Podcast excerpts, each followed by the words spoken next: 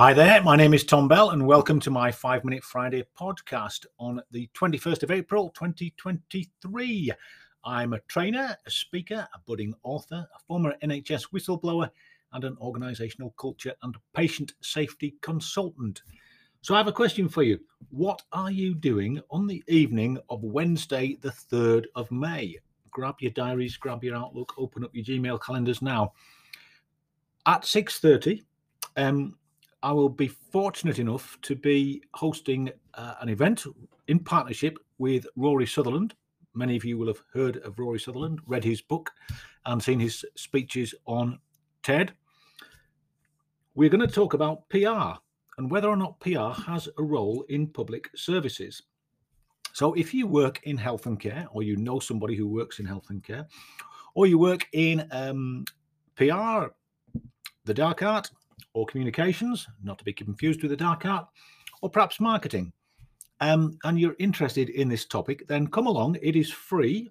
You can find, I'll be publishing information about the event today. It is already live on the Eventbrite website. We have over 50 people registered already. Spaces are going quickly. It promises to be a brilliant evening. He would say that, wouldn't he? The reason it promises to be a brilliant evening is I think we have just accepted the role of PR into our public services, and it's become part of the rot.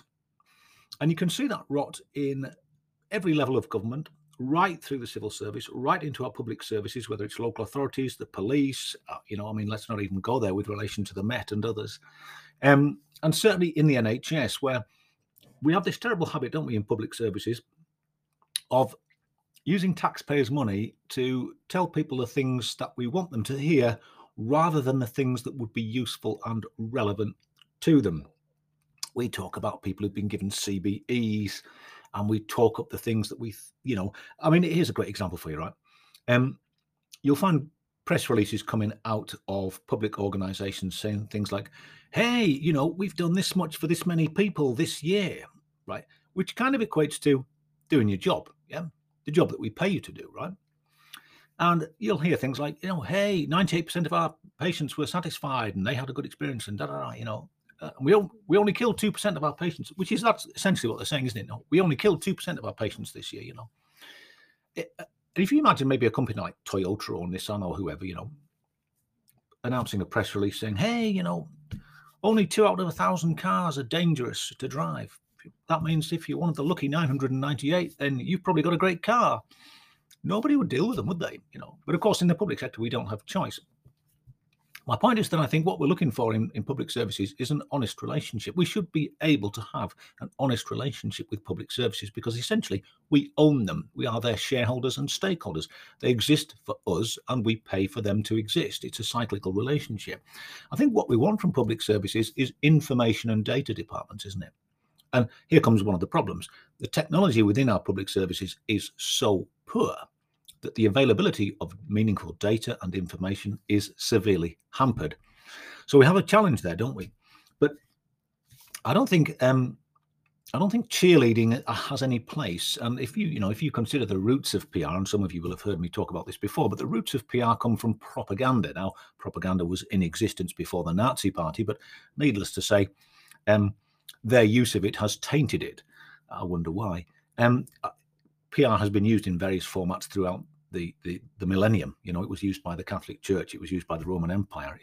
It was used by, Egyptian pharaohs. It's all about the management and manipulation of information and the manipulation of people's perceptions and feelings upon their receipt of that information.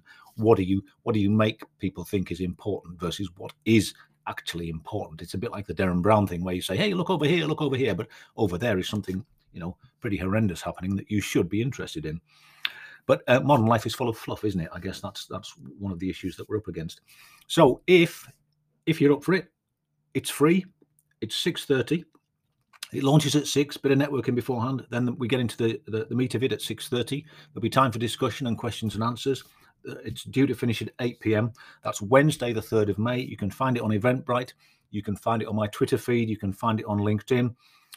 As ever, thank you for listening and stay as safe as you can, as sane as you can, and solvent if possible. And I think that brings me up to my 5 minutes. Thanks for listening. Have a good weekend.